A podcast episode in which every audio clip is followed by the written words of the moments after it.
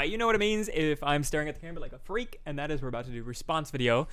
Welcome to the Avowed Cause, where we found our cause in the Lord Jesus Christ. I'm Michael, the man behind the machine, and to my right, your left is. Sebastian, the bookkeeper. We're about to dive into a response video, this time on a smaller channel named Gospel simplicity. Gospel Simplicity. I'm crediting Sebastian for this one because he's the one that went out and found Gospel Simplicity.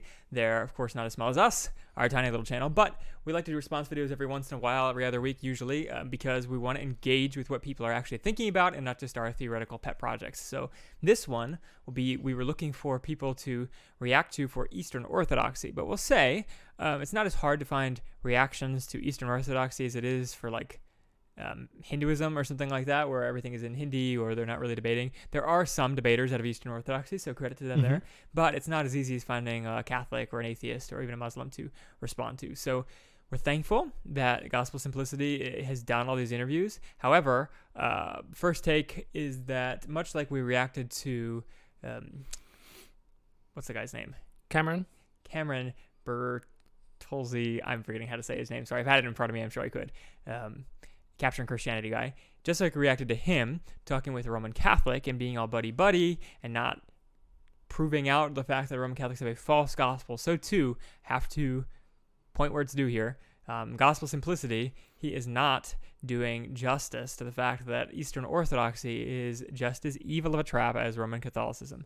It's not a very popular thing to say these days because um, we want unity in the political movement of the church, right? And there's so many people attacking Christianity and belief in general that we'd like to make as many allies as we can. I totally understand that, and I totally understand how why how and why the conservative movement of the church has been um, much more cozy with hardcore Roman Catholics and hardcore believing Eastern Orthodox, as opposed to the unbelieving masses that are also in Eastern Orthodoxy and in Catholicism.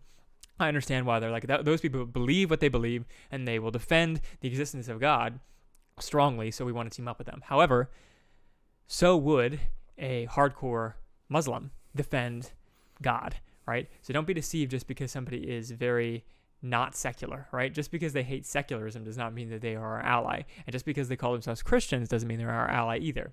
We've said this before because we've talked about Eastern Orthodoxy, about the reason we reject Eastern Orthodox churches as Christian churches, they were at one point just like Roman Catholics, but when they rejected salvation by faith alone, they officially capped the gospel from being preached in Eastern Orthodox churches. It could be Serbian, it could be Russian, it could be Greek, it could be Egyptian, Coptic um, wherever wherever your Eastern church is, if it rejects salvation by faith alone, if it rejects um, Jesus' full payment for sin on the cross, then it is evil. It's a f- false gospel, and that does not save. Do you have any um, insight, Sebastian? Because you're Sebastian is much more well read on Eastern churches than me. Yes, I have a particular interest. I think it's fascinating. I would have been, I was going to say a happy member. I would have been a member. I'm going to take out the word happy of the Eastern Orthodox Church before the Synod of Jerusalem in 1672. That's when they officially said, we reject salvation by grace alone, by faith alone, and we reject predestination, that God elects his people. Yeah. So before then, they didn't have any significant. they had ups and downs, and of course, local churches in Eastern Orthodoxy would have been dead, and some of them alive, just like there are in Protestantism, right? There's plenty of disgusting, despicable, non-gospel preaching go- Uh-huh. uh, Protestant churches. It's just the Protestant church is so decentralized that you can't point to all of the Protestant church and say it's evil unless you're a um, uh, church Nazi like the Catholics are and like the Eastern Orthodox are that say that if you're not part of our church body, then you are not saved. Mhm. Um, but like you said, Eastern Orthodox Church used to be more free reign, and so it was possible that local congregations were Christian. But as soon as they clamped down and said that in 1672, um, we would say as a church official, they are no longer Christian. So are there potentially specific Eastern Orthodox practitioners that have been saved and have the real gospel? Yeah, I'll allow it just like for Roman Catholics. But as a church, they are not. So should we encourage people to go to those churches? Are they better than nothing? I would disagree. They are not better than nothing. Well, they're, I guess they're better than atheism, but we don't go for subpar things here. We'd like everybody to know the real gospel because if you know a close but no cigar gospel that doesn't actually save you, well, you're still lost to your sin. Mhm. In the same, on the note of being lost, just as a preface, it is very similar. People get confused. You know, are they really the same thing? Roman Catholics and the Orthodox Church are they the same? They're very similar, but they have key distinctions. And just to touch on a few, you know, they don't believe in purgatory. For example, they don't say that Virgin Mary was uh, assumed bodily in, into heaven, and they also would say the way you're saved is a little bit different. It's still fancy in a fancy term, synergism that you cooperate with God in your salvation. So it's not again by grace alone through faith alone. You are hand in hand with God working your salvation. The Catholics say, just as just you know for to make sure where we're here as before we get to the video. The Catholics say you come to the mass, the sacrifice, the unbloody sacrifice is represented again in the in the bread and the wine, and then that atones, that heals you from your sins, Mhm. takes away your sins. Same also with confession, the priest absolves you, all of that. Very repetitive, repetitive. Likewise, the Orthodox is salvation is repetitive, but rather than being a either saved at baptism or at a specific moment in time, more like Catholicism, it's more like a cycle. You go to church, you are an Eastern Orthodox, you are part of the body of the church, and throughout your life, by being part of the church, not leaving it, by being part of it, that's how you're saved. So again, it's Yeah. synergistic, but it's just salvation is as as we talked about in our previous dedicated episode to Eastern Orthodoxy. You can watch that for more details. This is very slow, and they mm, join sanctification and salvation, which is not good. Yep, and uh, without further ado, we'll get into this video, but just that's our basis for saying that this is the wrong approach to take with a non Christian in your midst. So I'm sure Gospel Simplicity would think that the Eastern Orthodox guy is a brother. I know it. I mean, from his videos, he's all about Mhm. church unity across these lines. That is a very dangerous position.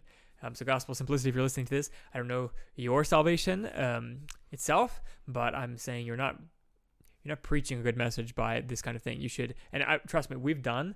Um, we, the Found Cause, not Sebastian, but me and Theodore had an episode with a total non-Christian guy before, and I think when we were in an interview setting, I was much nicer because that's just naturally how you are, right? You're not gonna, you're not usually equipped to just call somebody out and beat them up, especially when they've agreed to come on your show. So I totally understand wanting to be a nice, cordial host, but when you have a snake in the midst, you really should question him. So we did it a little bit with that guy. I kind of regret doing that interview so softly. It's still up in the channel, so not so much that I'd take it off, but um, I understand wanting to be a gracious host, but I do think you should not let an, an interview go like this where you don't call out the problems and give this guy counterpoints to have to deal with because Greek Orthodox, Eastern Orthodox, whatever Orthodox don't usually engage in scholarly debate, and there's good reason because they stink at it. Um, and and it doesn't necessarily show that Eastern Orthodoxy is a terrible belief just because they stink at debate. It just shows that they don't debate a lot. Uh, Same with the Muslims. I think Muslim positions could be more defensible. They just typically are defended by people who aren't used to debate, and so they come up with terrible de- debate tactics. They're getting better because now they're engaging more in debate, and so equally with Eastern Orthodox, if they come to the table and start debating, maybe they'll get better. But in any case, they're really bad debaters now. Shouldn't let them get away with um, terrible defenses of their doctrine that have been um, thoroughly destroyed uh, in in past years. So without further ado, let's respond. like me to say anything about sola scriptura? If you'd like, yeah. You you mentioned I think it's the heresy that begets the other Protestant heresies. If I'm that might be a slight misquote, but yeah, maybe uh, speak on that for a second. You know, I think most Protestants who enthusiastically champion sola scriptura are doing it, are doing it from piety. What they're trying to say is that these words are from God and we trust them 100%. Uh, that is, in fact, not what sola scriptura means. So he says that, and this is something you hear the Roman Catholics say before that oh we all believe in the bible. Yes i know you believe in the bible. That's why you're a christian. Hopefully you would unless we, have got different problems if you don't. But um, he is i think accurately describing the difference here. And that is that yes we all say we believe in the bible. So when protestants say sola scriptura that doesn't sola scriptura doesn't mean we believe the bible. It does include that but it actually means and he describes this too that we only make definitive doc- dogma and doctrine off of the bible. Mhm. nothing else can define dogma Whereas he will say that um, The church. the church, the tradition, defines dogma and the Bible, right? And that's an extremely dangerous position. I'll let him talk more on this, but this is um, something the Roman Catholics do, and I think uh, they have a stronger position. I disagree with it, and I think we can deb- debunk that one too. And it has been fought well, but the Roman Catholics say not only is it tradition from the you know the original church whatever but also even if it wasn't i'm the pope and i say so. So this is the new tradition of the church and god has infused the church with authority to just proclaim new dogma. Um, the Eastern Orthodox don't go that far, so they have to, if they want to be consistent, have to claim that everything was every tradition they have was originally spoken by the apostles. Um, otherwise, they are co-opting the Roman Catholic dogma from the church thing, which they don't. hmm Let me clarify something because this might be important and might come up too, even even if he doesn't necessarily bring it up. For Catholics, there's tradition, scripture, two things side by side. Okay. For the Orthodox, this is at least the picture that I've been getting. Tradition, Bible.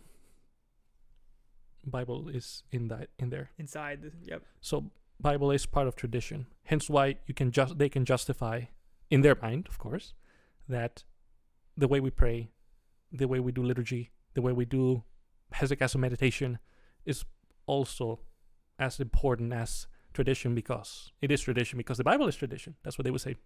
Just to clarify. Well, and think about some of the things that they hold so dear. I don't have any problem with. Like he's going to mention later on this video, so we'll let him get to it. But but uh, tripart baptism. You know, baptism people three times in the name of the Father, the Son, and the Holy Spirit. Usually in the Protestant Church, you baptize you dunk once, and you say in the name of the Father, the Son, and the Holy Spirit as you dunk once. Um, okay, I don't care if you do tripart. Like that's not the reason that the church has split, and nor is that a particularly important. Like I'd take up that tradition if you want, and I I wouldn't call it holy tradition. I just think it's a tradition, and it makes sense. So whatever, we can do that, right? So he's going to mention things like that as if tradition was innocuous. But the problem is, it's not the innocuous traditions. It's um, if, you hold innocuous traditions as dogma, I have a problem with that because you're just needlessly adding things to salvation. You're like the Pharisees. I mean, just like the Pharisees. The big problem I have with the Roman Catholics, same with the Eastern Orthodox, is that they're just like the Pharisees in that they add human tradition as godly commands. And so they'll say you have to dunk three times for a proper baptism, which is not not found in scripture. So I say I would allow for churches that don't do that. I mean, my church doesn't do that, so I'd allow for my church not to do Mhm. that. I don't have a problem with you doing it, but it's not a, a God command that you do it that way. And they would turn around and say, no, it's holy tradition and you must. And if you don't do it that way, you're cut off from the church. It's not real baptism. So that's where I have a problem with it. But moreover, the the kind of traditions they use to that they defend tradition with, um, using the moniker "this is oral tradition," are things like uh, total heretical um, worshiping of icons, right? Oh, yeah. oh, this is tradition. This has always been the way we've done it. Clearly, it's not. Just historically, it is not what Christians have always done. But secondly, it's idolatry. You're sitting there worshiping icons, and now I understand the full debate between whether that's idolatry or not. We've talked about it many times. You can see our episode Yes. on that on Yep. veneration of saint on a reaction to actually to Cameron's conversation with right. his Catholic friend. Yep. Um, so same response I give there, and that is that um, you call it not worship, but clearly it's worship. There's no distinction, so it is worship. You defend that evil atrocity in the church with tradition. So I don't care that you dunk people three times. I do care that you call it dogma, but I really care when you do things that are so viciously offensive to God and the things you deny about the gospel, like the 1627 you said, 72. 1672. The sorry council, yes. that council that rejects salvation by faith alone and rejects uh, predestination. Those are clear biblical doctrines that the Orthodox Church rejects in the name of tradition. So just like the Pharisees before them, they add tradition on for salvation, right? And they add tradition on saying it's command of God, and then they don't keep more important commands like salvation by faith alone, like holding to God um, really, right? Really repenting and the actual justification of Jesus Christ. So we'll let him keep going. But those are our, our prefaces for why we disagree with his position, and we don't think that um, gospel simplicity should be engaging with a gospel denier like this. Uh, that is the Orthodox mind and the Catholic mind, uh, as well as the Protestant mind. No one's questioning the preciousness and the centrality of Holy Scripture. There was a time in the Roman Catholic world where the Church discouraged believers from reading the Scriptures. That is true. I'd like to say this is a quip against the Roman Catholics. I'm not a Roman Catholic fan, so I agree with him. But so did the Greek Church. So did um. There's like a Guess what? you know In- better than me, Sebastian. But In Russia, to this very day, chants and sometimes parts of the scripture are read in Slavonic, which would be the similar to reading to speaking medieval English. so Like, not, not understands not even Shakespearean English. I'm talking like like like Norman conquest, like you know Yep. Beowulf type of English. I'm like, I'm sure you can pick out a few words from there, but why why why are you doing this? Is it because it's tradition to do it that way for the last thousand years? Okay, But isn't the point of you preaching to enlighten, to teach the congregation? So how can you teach people if you're speaking a language that no one speaks anymore? Mm-hmm. Like you don't even speak that. Like no one speaks Slavonic. Like no, you don't converse in Slavonic. At least Latin, you can speak it. You can converse in Latin. Yes. So again, same mistakes made by the Eastern Orthodox Church, kind of a cheap shot. All right, let him keep going. uh, and the Protestants are right to criticize that. Although the opposite idea that everyone should read it and think that it's perspicuous, which is a Protestant doctrine that means that perspicare in Latin means to be able to see through, to be you know translucent. It, it, the idea that Scripture is just going to make itself obvious to people who read it is not the case. So uh, perspicuous is not. I, I disagree with how he's describing it. I guess you could describe it that way, and I can't speak for all Protestant churches because there's so many people speaking on behalf of the Protestant church. However, I would say that the the understanding that I have of the understandableness of Scripture is that any believer, however simple, can can learn the truth of the gospel through reading the Scriptures. That it's not so complex that somebody can't and has to go through an interpreter. So that goes. It applies to children. It applies to people with mental disabilities. It applies to women, men, whatever. That the the Protestant doctrine is that the Word of God is plain enough that anybody can understand it enough to hold to God's command and not need an interpreter. So. Uh-huh. I'm not saying that there won't be disagreements on scripture, and there are, I think, rightful disagreements even amongst my church body, local, right? Um, so I, I, the Protestant doctrine is not that everybody will agree because scripture is so plain. It's that the simple parts of scripture are simple enough for anybody to understand. hmm And we have someone who assists us because now we're temples of the Holy Spirit. The Holy Spirit aids us in our prayers. He intercedes for us when we can't come up with the right words. And also, when we read the Word of God, I would say that the Spirit actually is the one who aids us in remembering Scripture Yeah.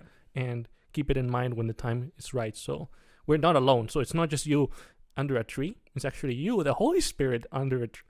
Just kidding. And, just and kidding, again, the, the doctrine there is not that you, with the Holy Spirit under a tree, understand every nuance. It's only that through the Holy Spirit, even the simplest among us can understand these simple truths of the Bible without a priestly interpreter. yeah. yes. That's and what it is. And I want to quickly mention that I wouldn't be so fast, you know, as an Orthodox person saying, but that creates this unity. Yeah, that you forget about the time of iconoclasm, you know, Arianism, or uh, all the old believers. And there's pretty much, you know, like a, a Mennonite. The Monophysites, the Miaphysites, all the different splits. the Exactly. The Coptic Church that split off from the Byzantine Church. The Orth. The there's also nowadays there's or- Orthodox people that are pretty much like you know Amish, but are Orthodox. Right. Again, they're from the Orthodox Church, so you can't say that it's one one united yes. one movement. It's mm, has a wide variety. Same also with people who focus on meditation, people who focus on study of the Word of God. Many movements, many shapes and colors and sizes. You can't say it's one monolithic. Humanity movement. is varied, right? So it's not surprising that the Protestant Church, as a, as a large organization, it's not a single organization. So of course it's very varied, and there are Protestant churches that I would say completely abandon the gospel, and I would reject them entirely. Just like I would hope that you, as an Eastern Orthodox person, would reject particular sects of Eastern Orthodoxy that reject. Um, there are like secular Eastern Orthodox people, right, from from the old communist days in Russia, that were essentially saying that it's that Jesus Christ never really rose from the dead. Um, we would both sit there and reject those false believers, right? So even though they claim to be Eastern Orthodox, they're not really Christian. So equally, there are Protestants today that are super liberal.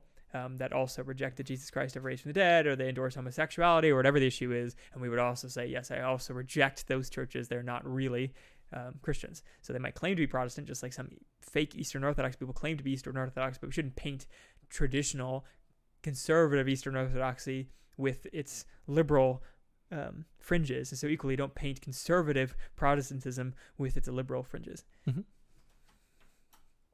Uh, so Orthodox Christians are very aware that we need to read Scripture, but we need to read it in accordance with the way that the church has understood it. It's it's so Jewish.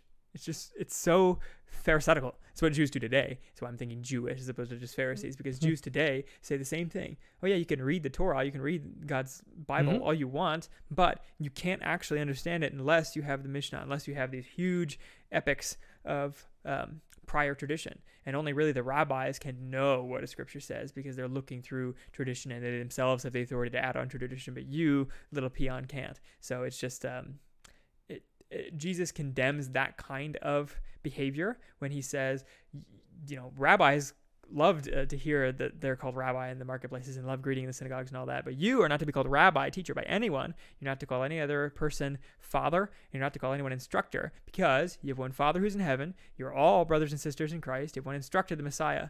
So he's talking about the equality of all believers. Yes, we're gifted in different things, and there are people who are gifted more in learning than than others. But there's no special interpreter humans. There's no priest class of believer. All believers are priests. It's the priesthood of all believers. And that is where this Eastern Orthodox priest is also wrong.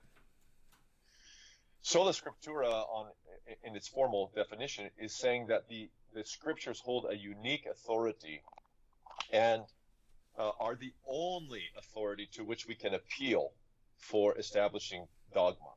And I agree. I think he has an accurate view there. Isn't that what you guys did at the Council of Nicaea? Quoted from the Bible against Arianism? I mean, he quotes. He's he's saying to his defense. He's saying you can quote from the Bible because it's the central doctrine, but that you can also quote oral tradition. So that's what he's saying. And we would just say that that is nowhere taught uh, in Scripture. As a matter of fact, Scripture itself says it's not sola. For instance, St. Paul, who was the spiritual father of the church in the city of Thessaloniki, which, by the way, to this day is a very vibrant church. I mean, I was once, when I was a, a New Orthodox priest, I was. He's going to veer off here, just a warning, but let me address this point first. He's saying that St. Paul is going to give a, a verse. I know what it is. I've watched this video, but I've also heard it from Roman Catholics before. We'll let him speak it first, but it is a super common phraseology, and I want you to understand that it is very commonly refuted. So the fact that uh, gospel simplicity isn't addressing it, and that he himself isn't strongmanning his idea by showing the the attacks against the verse that he's about to talk um, about is showing his weakness. I think in debate.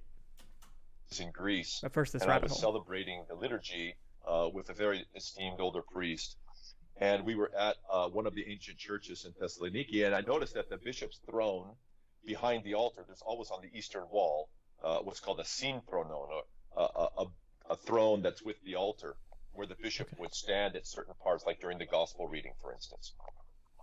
And I noticed that in that throne, it was roped off, and it had an icon of St. Paul sitting on the on the seat of the throne.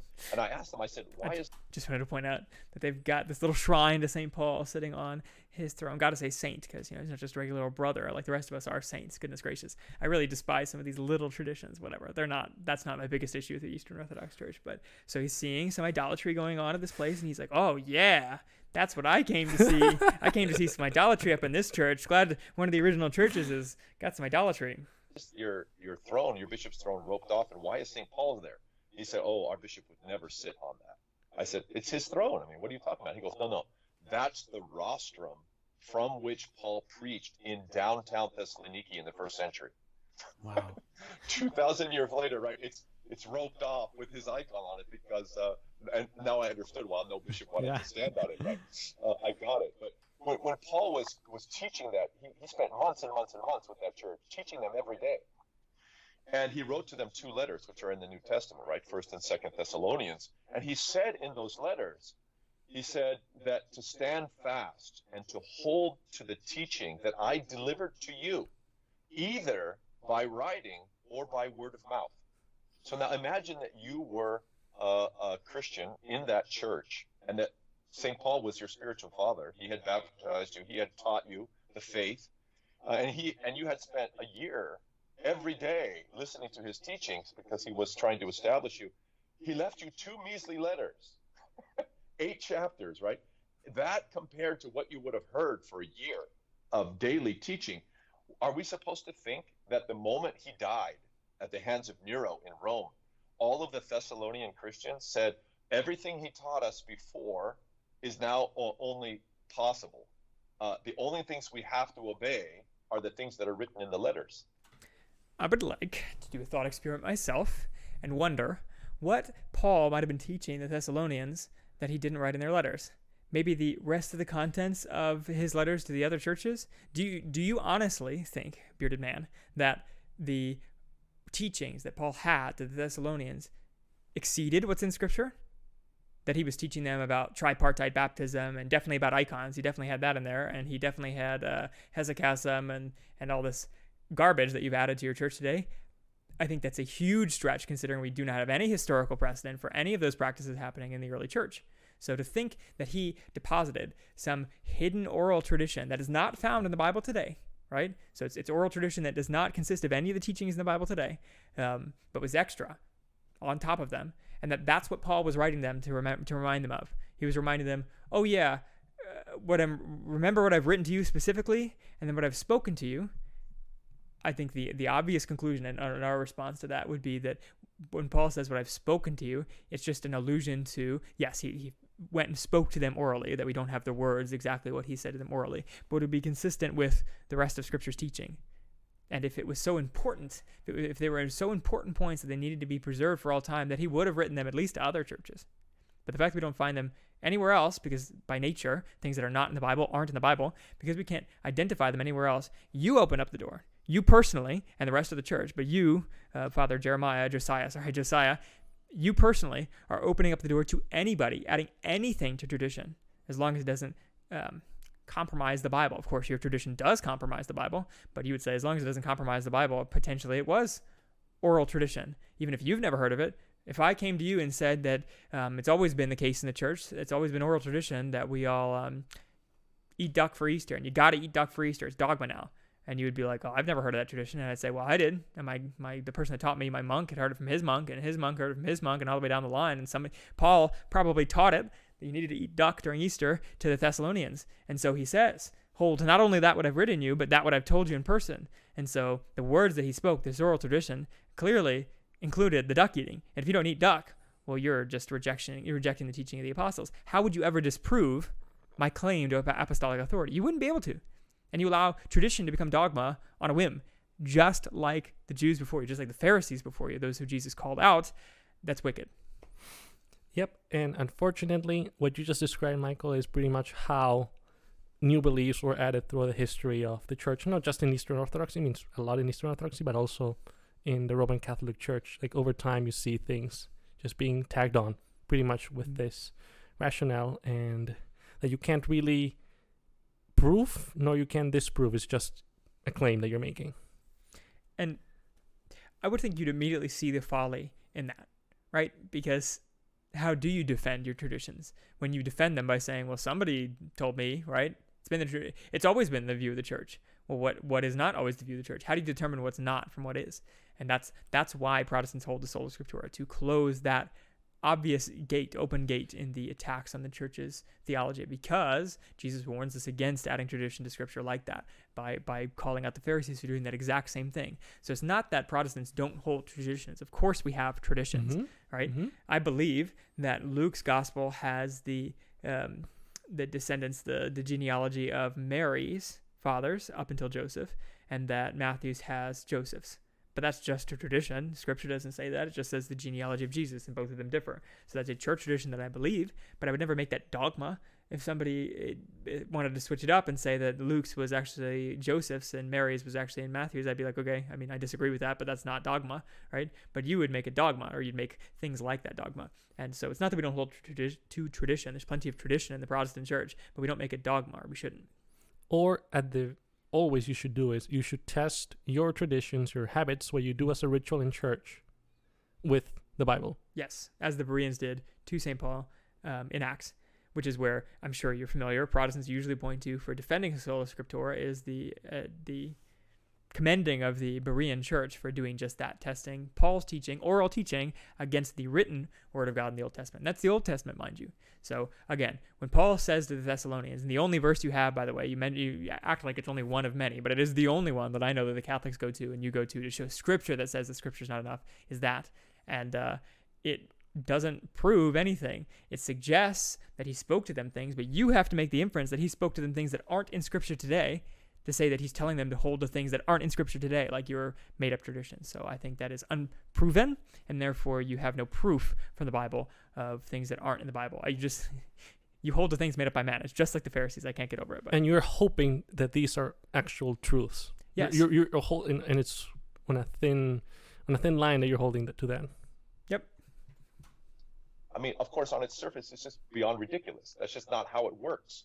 There was no one in the church who thought that Uh, the apostolic teaching, which is the authority, but which comes in two ways, both through oral instruction and through writing. That It is literally the exact same argument that Talmudic Jews made and make today about the Talmud, which is anti-gospel, anti-Bible, and Jesus, I'm sure, is equally condemning the current Jews of today that use the same arguments that the Pharisees did back then, as he did the Pharisees, saying they added tradition. Because this the Pharisee school, the Pharisaical school, used the exact same argument about tradition. They would say, yes, we have the Holy Scriptures, which we consider holy, but we also have the teaching of the Pharisees. In fact, or the teaching of our fathers, the rabbis, and those men received teaching oral tradition from Moses that isn't written down.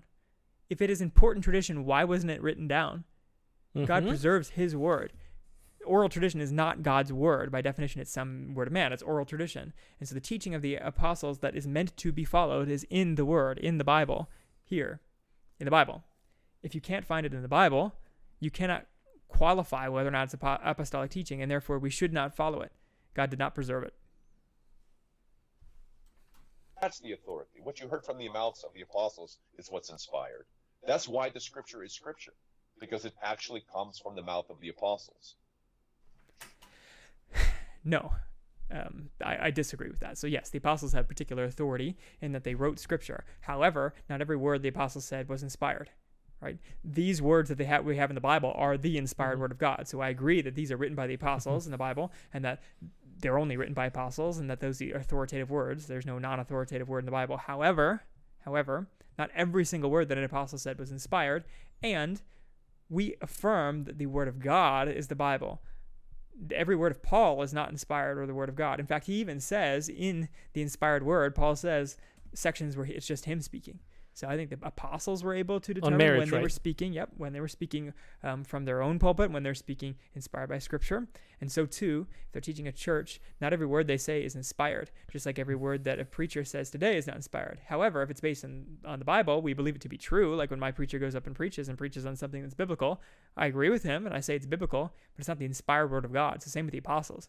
hmm It's very interesting wording, and let me let me shed some light here. They also would claim that the Orthodox Church would claim that they are the ones who produced the Bible. Yeah. That's why, hence this this interesting wording, Mhm. and it's very similar to the Catholic claim that only through the Church have you had the Bible. But um, what about the Bible that was around, the Scripture that was around before there were any official patriarchs, any councils? Well, and think about the Old Testament. How do the Old Testament Jews know what was Scripture before? Because Jesus constantly points to them saying, "Haven't you read? Haven't you read? Haven't you read?" Right. So what would they they they clearly were supposed to have known what Scripture was, and yet no no council had declared what was Scripture. Well, that's because we would say, and this is the assertion that he fails to see, that the Word of God exists on its own. It doesn't need a churchly stamp to become existent, right? So if we can, if if the Word of God exists, if He has carried down a tradition in in verse, um, it is able to be found. And if it's able to be found, we don't actually need the church's approval. Now, I agree that the church um, determined what was God's word for themselves and, and rubber stamped it, right? But I would say that God's word is self attestifying. And so, yes, I agree with the church's assessment on what is God's word, but the church didn't make it so. So, equally, when the apostles say the word of God, they don't make it so. The fact that they said it doesn't make it God's word. The fact that it's God's word makes it God's word. So, that's a Mhm. technicality, I think, because how do we how do we know if it's God's word uh, unless it comes through an apostle? But there are words from apostles that aren't God's word, so therefore it's not a categorical only the apostles. Uh, any word from the apostle was authoritative, Like Hebrews. We don't know exactly who the author of Hebrews is, but it is the word of God. right? Let me let me just throw this in and we'll let him keep going. In Second Peter, Peter talks about Paul's letters like the other scriptures. He says, Second Peter, Mhm. he writes the same way in all his letters. speaking this Peter. He writes in the same way in all his letters, speaking in them of these matters. His letters contain some things that are hard to understand, which ignorant and unstable people distort, as they do the other scriptures to their own destruction. He's equating Paul's letters to scriptures also known as the Old Testament. Yes. And so there's Peter claiming to know that Paul's letters are scripture without any council proclaiming it. And so therefore the church was not needed here, right? It was just it was the self-attesting word of God. So said Mhm. Peter as well. Mhm. We'll let him finish out. This is the Orthodox mind. The idea that, that the written portion of the apostolic teaching could be set apart by itself outside of the context of the oral uh, is not feasible. You don't know the oral. You think you claim to know the oral. Nobody knows the oral, and the oral clearly wasn't preserved, or otherwise it would have been written down. Is hence the nature of uh, writings, right? Writings are oral tradition written down. So if it's not written down, how do we know what the oral tradition is? It doesn't need to be preserved.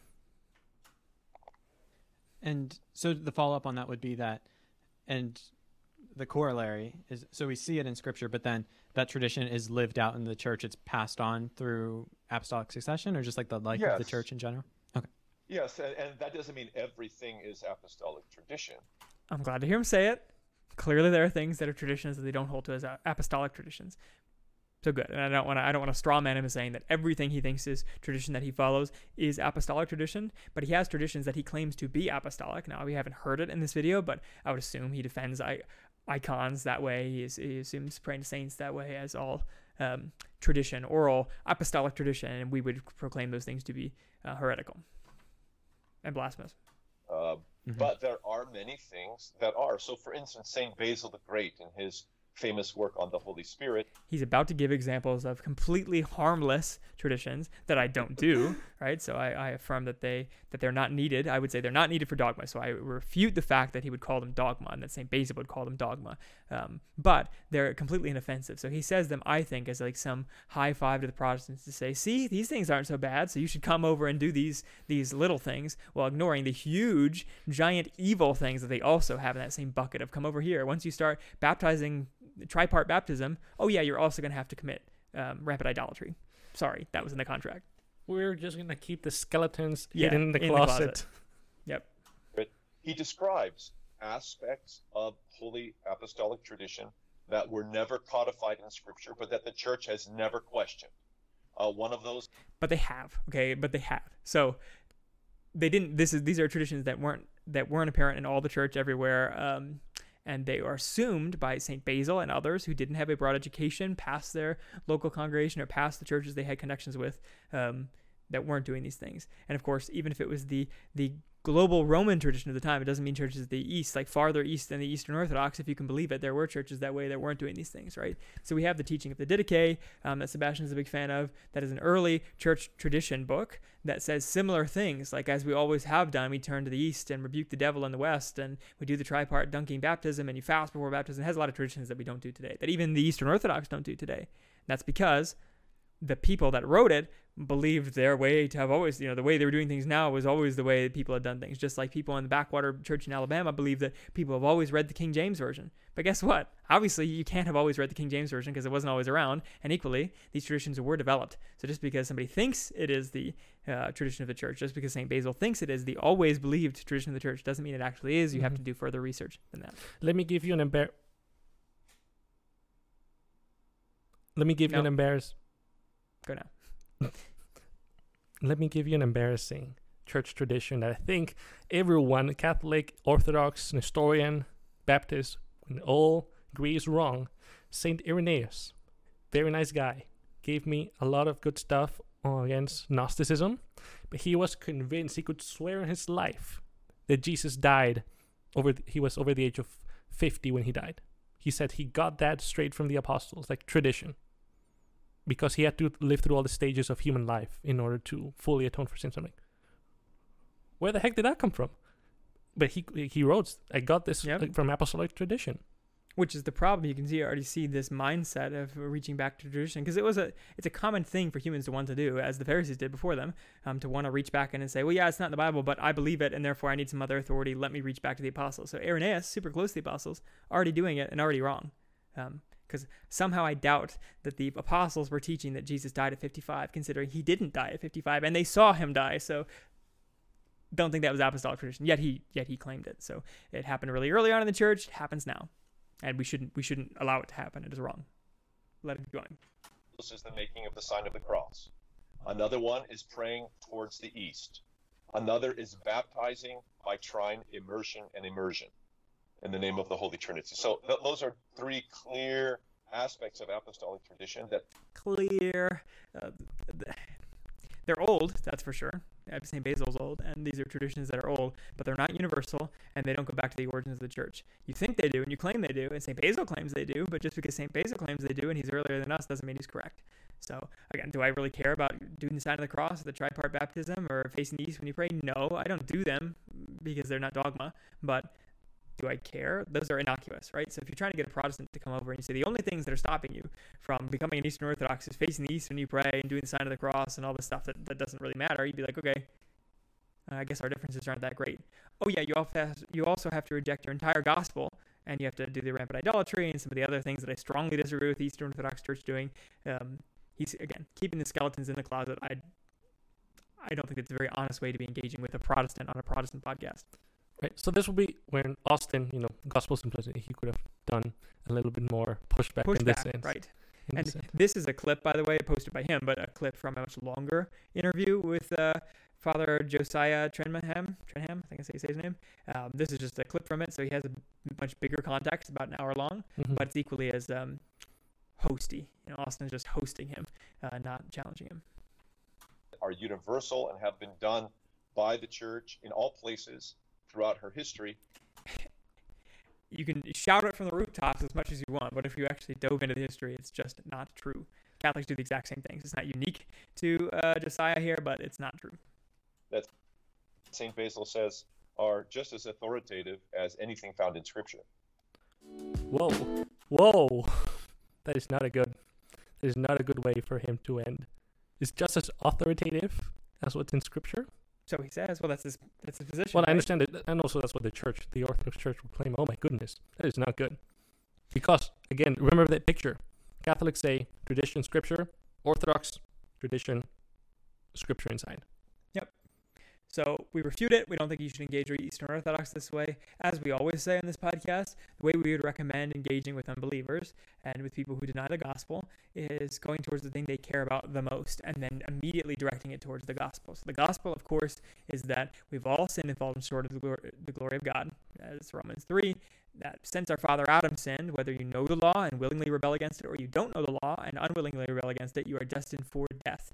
And so, the only way to salvation, the only way not to be destined to death, is to have your sin, your your rebellion against God paid for, and the only payment for sin is death. Therefore, God sent his only Son, Jesus Christ, to die the death that men was due, and he himself didn't have to pay this punishment because he had not sinned. So he was able to die on the behalf of others, and he died for a particular set of people, paying all of their sins. And those who come to him, who repent and turn away from sin, are made new. Their heart is made flesh instead of stone. Their mind is restored and conformed to the image of his Son, Jesus Christ, and they will be raised again with him in the new life. So come Anybody who has sinned and sees their need for Jesus, come and repent, turn from your sin, and He is the only way to salvation. If you turn to your works and Jesus, you will be lost. If you turn to circumcision and Jesus, you will be lost. Don't go to law. Now, we agree law is good, but don't go to law to save you. Go to Jesus Christ. He is the only way to salvation, the way, the truth, the life, as He says. So that's the call to all Christians, Eastern Orthodox who reject the gospel, or atheist, or Muslim, whoever you are, that is the call you need to come to saving faith. Amen. We would suggest, though, in preparation to speaking with an Eastern Orthodox, as well as preparing the gospel, you're going to have to get used to some lingo because they have words and terms in Greek. So if you're studying Greek, good for you. It's going to come in handy when you speak to these people, even if they're Russian Orthodox. But you're going to have to get used to a lot of verbiage. For example, when you're going to talk about the atonement of the cross, they're going to be scratching their heads, maybe less so nowadays because they really don't focus on the atonement. So just you're going to have to do some preparation Because they deny the gospel, just to be Yes, clear. yes, and they also say that salvation takes over time. Rather, us we would say it occurred at the cross, the moment Jesus died, suffered the wrath of God on him. So they don't. They also do not believe in original sin, as the way we do. They mean it's more like original, oopsie or like fall, you know. Yep. More like oopsie. Hence, you need healing. You need that progression through the liturgy and whatnot. So you just have to get a little bit of preparation, understand where they're coming from, and then use their obsession with tradition, unhealthy obsession with tradition, to bring them to the gospel. My advice get comfortable with a little bit of church history because there are many great people from the Eastern Orthodox Church, like the Cappadocian Fathers. Basil the Great is one of them. Gregory of Nazianzen, I quote him a couple of times already in this podcast on the Trinity. They have good things. Recognize, acknowledge, I would say, acknowledge the good things. Now point them. Here is what you need, my friend. You need the full atonement of Christ. It's not through the liturgy, it's not through intercession with icons through the saints. It's fully on Christ alone, and you do not have to beat yourself over the back. You don't have to rely solely on the intercession of a priest through the liturgy. It's solely on Jesus, and you will have peace forever and ever. And to God. those, yeah, and to those who are attracted to Eastern Orthodoxy because of its um, strong position against society, you do not have to be suddenly some cuckboy Protestant who is all pro-gay marriage and doesn't want to get married and whatever else. And those are just marriage things, but all the like liberal Protestant church stuff. You do not have to be an Andy Stanley follower or Hillsong worshiper or or Westboro Baptist Church or any of the ugly scenes you might see or the wimpy scenes you might see from Protestantism. There are good, conservative, family-loving, bearded Protestant churches, right? You can find manly niches like that if that's what you're looking for, or traditional churches if that's what you're looking for in the Protestant tradition. Um, but it is a godly tradition, and it has the gospel in it, as varied as it can be, from the Andy Stanley churches to, to the Westboro Baptist Church. Some of the, the Westboro Baptist Church I would also rejects the gospel, so not them, but but like Andy Stanley Church, I disagree with it, but um, it still has real Christians in it. So equally, um, you can find that kind of manly countercultural mission in the Protestant Church. You don't have to go to Eastern Orthodoxy, which is heresy. So uh, to Austin, to Gospel Simplicity, I'd love to hear your response. And if you have a defense for why you talk to these other faiths, if you have a defense for Orthodoxy being Christianity, I remember when I first started this channel, um, I also was wondering what it would take for the church to combine. But after careful research on Catholicism, on Eastern Orthodoxy, and some of the other churches, I understand why those church traditions really are dead churches. And so I refute them. I would encourage you to look it up and figure out what your dividing lines are for faith. And if it's just um, C.S. Lewis's Mere Christianity dividing lines, I actually think you're wrong. As popular as that book is, I would not hold to it as dogma. So um, until then, that's why we found our cause in the Lord Jesus Christ. Thanks for listening. I've been Michael the Man behind the machine. To my right, your left has been. Sebastian, the bookkeeper. Thanks for listening. If you want to see the rest of our episodes, you can go to foundcause.podbean.com and download them all for your listening pleasure. That's audio only, though. If you want to see our video episodes and see our lovely faces and Austin and this other gentleman's face, you can go to facebook.com forward slash foundcause, or you can go to YouTube and search us up Found Cause there. So until next time, when we talk about something completely different, thanks for listening. Bye bye. Goodbye.